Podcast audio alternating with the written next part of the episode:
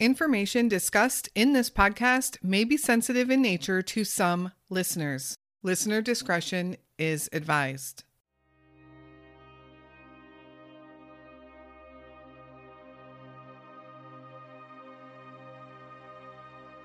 Kortne Stouffer never went anywhere without her beloved dog, Sheba. So after high school graduation, Kortne would move out into an apartment with her boyfriend, and she made sure she could bring Sheba with her. Kortne was a lover of all animals, and as a young adult became a free-spirited, beautiful, sociable young woman. Kortne was exceptionally close with her family, which included her mother, her father, and 4 siblings. In the summer of 2012, Kortne was doing what a lot of young 21-year-olds were doing. They were having a good time with friends. She was living with her boyfriend, Brad, on West Main Street in Palmyra, Pennsylvania. On July 28, 2012, however, a strange series of events would lead to a mysterious outcome. Police would come to Kortne and Brad's apartment for a disturbance call.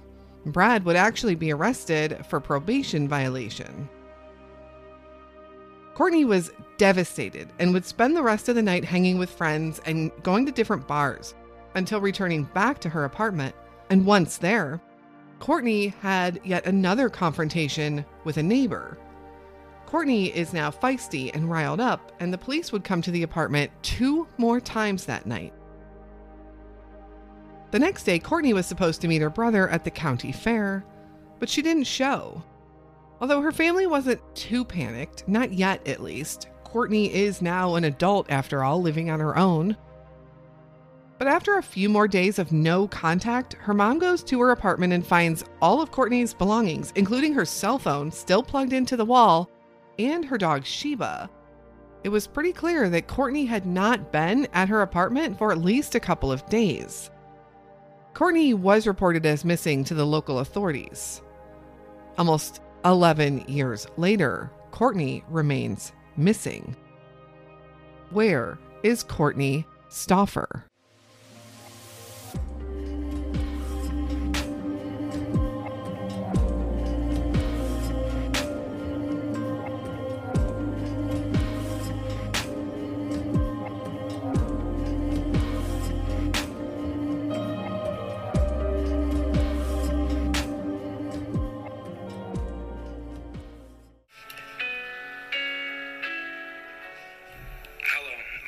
Austin Stouffer.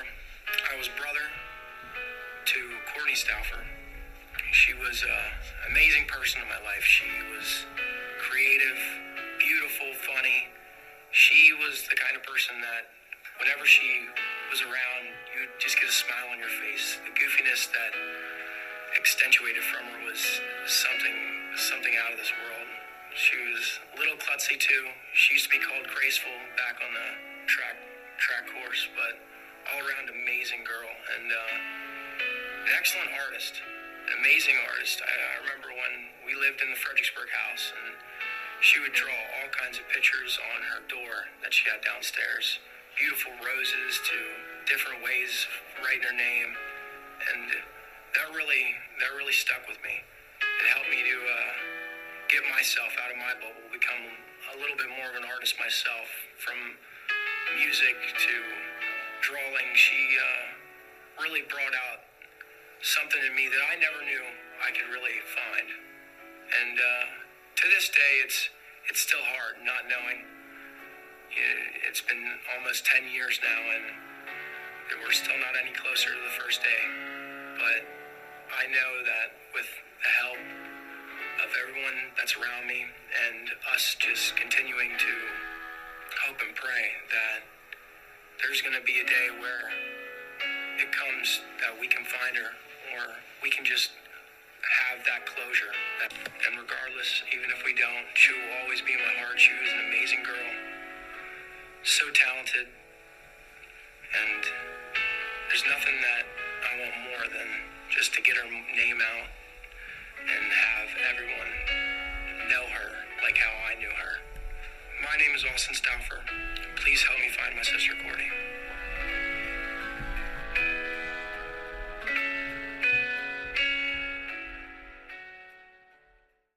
Hello, and welcome back to the Where Are They podcast and another unsolved missing persons case. The case of Kortne came recommended to me actually a few times over the last couple of years. And looking back, I can see that her case did have a fair amount of coverage back when she first disappeared in 2012, mostly due to the efforts of her family, who are determined to find answers and to find Kortne.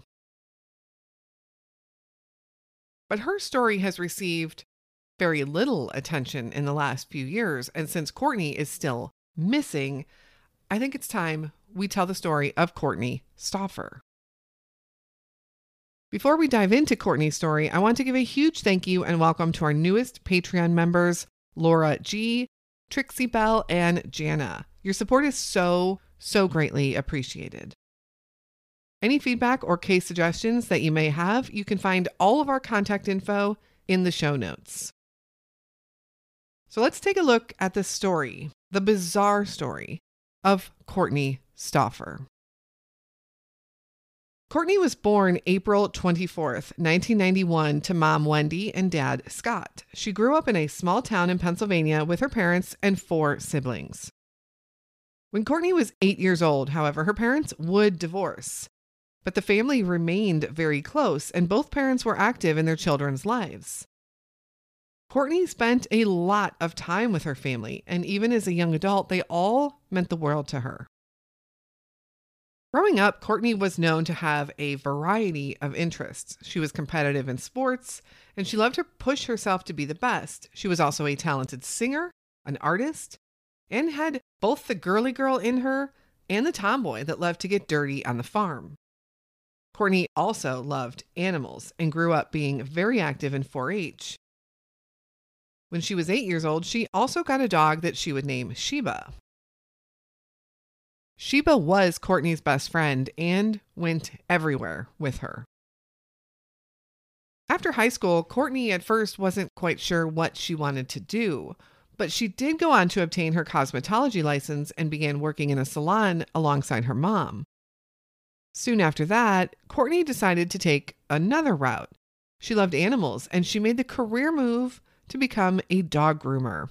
This seemed well suited to Kortne and her love for all animals. Kortne would soon meet her boyfriend, Brad, and they would date for about 9 months before moving in together to their apartment in Palmyra. Kortne was thrilled to be on her own, and she was also able to bring Sheba, her beloved dog, along with her. While living on their own, Kortne and Brad were known to have house parties, and this was something that their neighbors were consistently not happy about.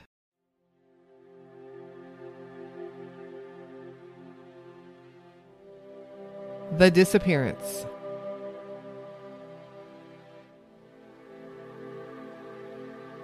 On July 28th, 2012, Kortne and Brad had one of these parties, and before long, the police were called to the house.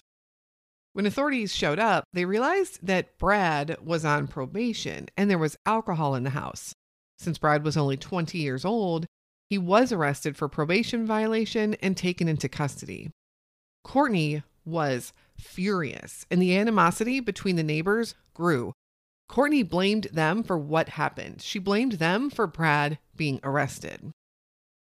Kortne did have a couple of friends step up that night because Kortne was so upset, and they offered to Kortne that they should all go out together and hit up some bars and maybe help distract her from what was going on.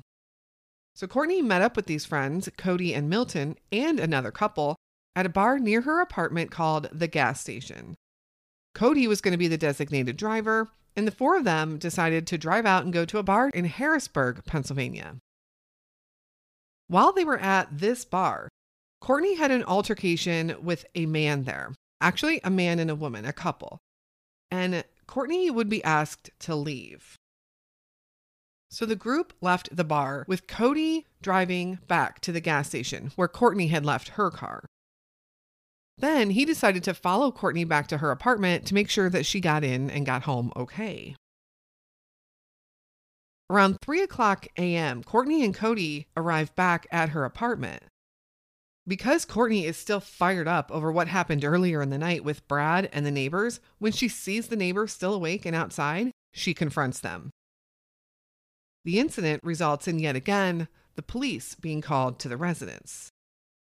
Palmyra police arrive there around 3:15 a.m. Kortne reported that the neighbors came out and began to yell at her while she was walking her dog. The neighbors reported that was not the case at all. Kortne was being loud and unruly towards them. One of the neighbors said that Kortne tried to physically attack him.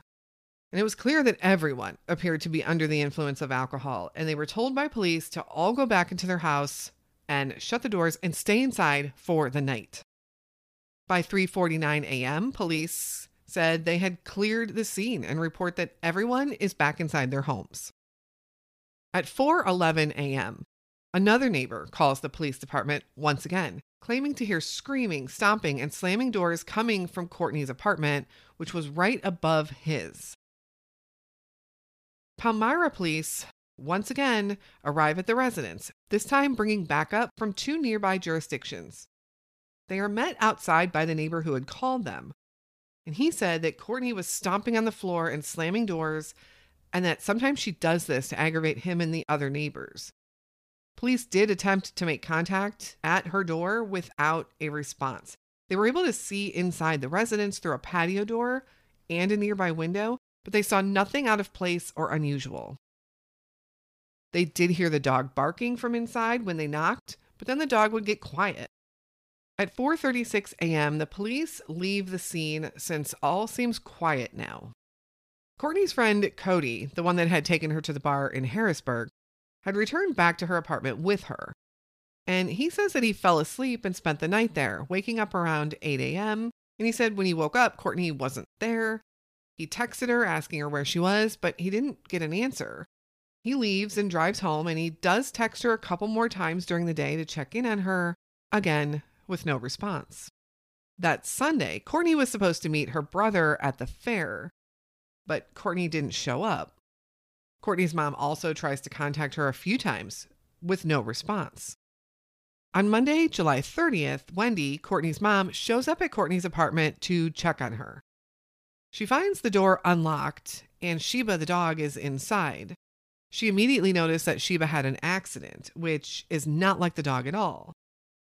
Wendy walks around the apartment and notices that Kortne's keys are on the countertop, her purse is there, and her cell phone is plugged into the wall next to her bed. There is no sign of Kortne. She is immediately alarmed and calls Kortne's father, Scott, who rushes over. Scott decides right then and there they have to alert authorities and report Kortne is missing. Something is very, very wrong.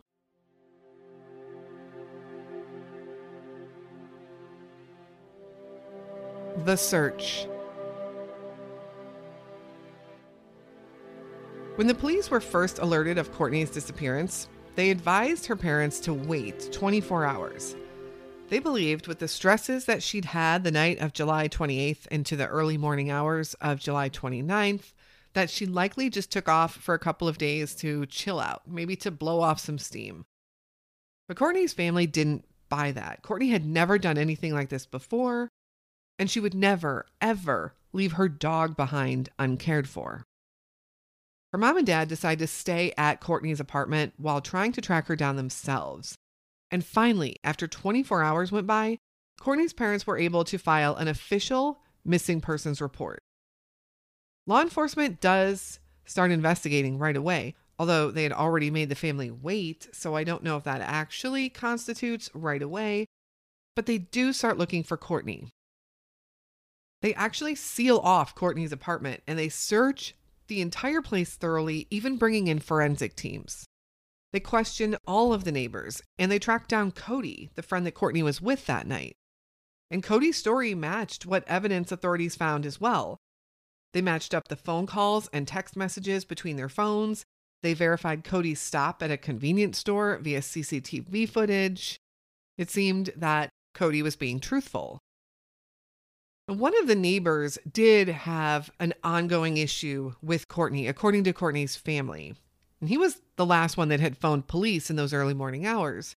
And Kortne had apparently had a lot of run-ins with this guy before. It seemed to the family that his behavior was really odd. They saw him taking black bags in and out of his apartment that whole day that they were at Kortne's apartment, putting them in his car, and then returning again a little while later without them. Authorities do question him, and they do search his residence, but they don't turn up anything to lead them to Kortne. Police also tracked down that couple that Kortne had a confrontation with at that bar in Harrisburg, Pennsylvania. Remember, they drove all the way out there, only to have to leave when Kortne got into an argument with them, and Kortne essentially got kicked out of the bar. But they found nothing that would tie them to Kortne's disappearance. Hundreds of residents of Palmyra and the surrounding towns came out to physically search the area around Kortne's apartment. In fact, they had so many volunteers and so many neighbors and so many people from the town coming out to help search that some of them had to be turned away. It seemed that everyone came together to search for Kortne. But while suspicions were high, especially when it came to Cody and the neighbors, no solid leads came in to find Kortne. Search efforts would continue nonstop as family fought for answers and never gave up looking for Kortne, but it seemed like she had vanished into thin air. It would be 2 years later, in March of 2014, when authorities announced they were planning a search of Memorial Lake based on a tip they'd received. A young woman came forward to say that she had heard a confession from someone that Kortne was killed when a couple of young men broke into her apartment to look for drugs. Her body was allegedly wrapped in a carpet and disposed of in nearby Memorial Lake. Kortne's family really fought for this tip to be taken seriously and for that lake to be searched, but authorities didn't put much stock into this tip. However, they eventually did search the lake anyways. And again, nothing was found. I was curious about Kortne being wrapped in carpet, and I did find a couple of media outlets reporting that an area rug was missing from Kortne's apartment. But I couldn't 100% verify the truth of that in any missing person files or any notes from law enforcement whatsoever. And forensics teams did search the apartment and found nothing. If something did happen to Kortne in there, they did a good job of cleaning up any evidence. Or could they be holding on to evidence that they haven't released to the public yet?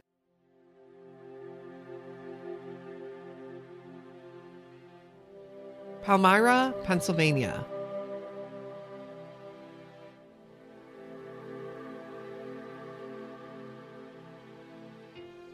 Kortne vanished from Palmyra, Pennsylvania. Palmyra is a small town in the southeastern part of the state.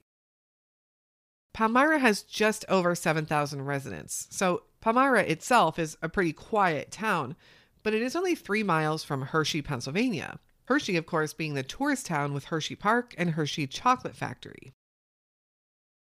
Kortne and her boyfriend lived in a home at 810 West Main Street in Palmyra. And this looks to be a house that was maybe sectioned off into apartments. And we know that Kortne lived in the upstairs apartment. It looks like it's a pretty main road, possibly somewhat busy during the day. But in this small town, things get quiet early. And we also know that Kortne vanished sometime between 4 a.m. and 8 a.m., if we believe Cody's story. So it's likely the street would have been quiet then. Another area of interest that came up during the investigation was Memorial Lake. Now, Memorial Lake is a pretty big lake, about 10 miles from Kortne's home. Memorial Lake covers over 230 acres and is pretty deep, registering about 20 feet deep at its deepest. Search teams did come in, and they did use underwater sonar and cameras to search those deep areas of the lake for any signs of Kortne. They also had cadaver dogs on standby just in case, but nothing would be found. Another interesting point of interest is Harrisburg, Pennsylvania. Kortne and her friends went to that bar in Harrisburg before getting kicked out due to that altercation Kortne got into. Harrisburg is a bigger city and has a bigger bar scene and nightlife, It's about a 30-minute drive to the west from Palmyra, and it would make sense that Kortne and her friends would head out there for a night out. That bar and the people she had an altercation with were checked out, and nothing of any consequence was found or discovered. And we do have confirmation that Kortne and Cody did make it back to her apartment back in Palmyra. Kortne was last seen at her apartment in Palmyra, and it seemed that she vanished from there. Kortne's family would not quit searching and fighting for answers, and the entire town of Palmyra was behind them.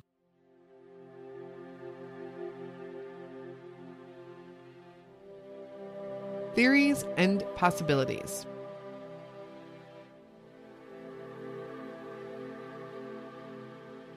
There are plenty of thoughts on the disappearance of Kortne Stouffer, but little to no actual evidence.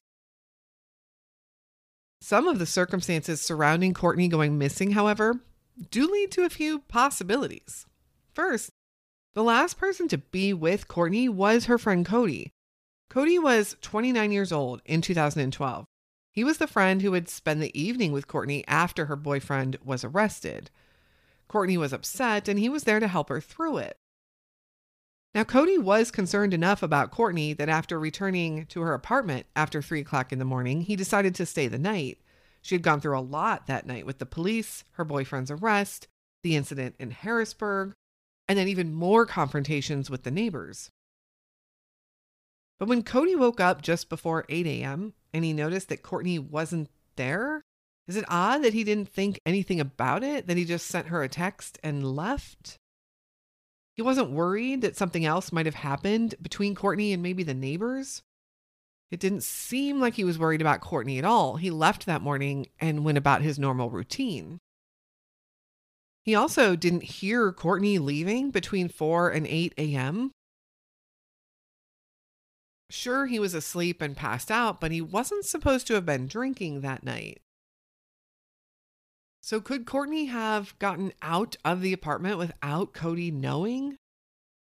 Cody is someone that has been looked at. He was given a polygraph, but those results were never made public. But a lot of people wonder if there is more to Cody's story. Another theory that some have considered is the behavior of the neighbor or neighbors.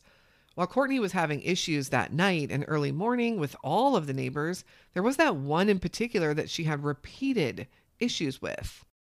And this man was seen the next day carrying black trash bags to his car, half filled, and taking them somewhere, returning only to take a couple of more bags. I don't believe it was ever determined what was in those bags, but his residence was thoroughly searched and nothing was found. He was also given a polygraph, and once again, those results weren't made public. And then there's also the issue about that incident she had that night at the bar in Harrisburg. Did those people maybe follow her and Cody back to Palmyra? What was their dispute really about? But again, wouldn't they have been seen arriving there either by the neighbors or by Cody? The last police visit happened around 4 a.m. This call was made by the downstairs neighbor who said he had heard thumping and yelling and slamming doors.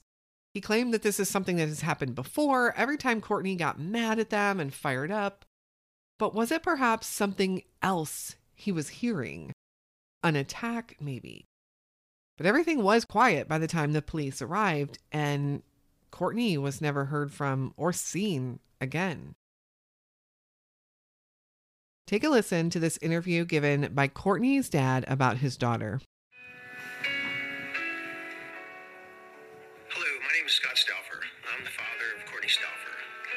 My daughter's been missing for about 10 years, and today I'm just going to try to reflect a little bit on some of the things that are fond in my heart, some of the things about Kortne that really made her special to us.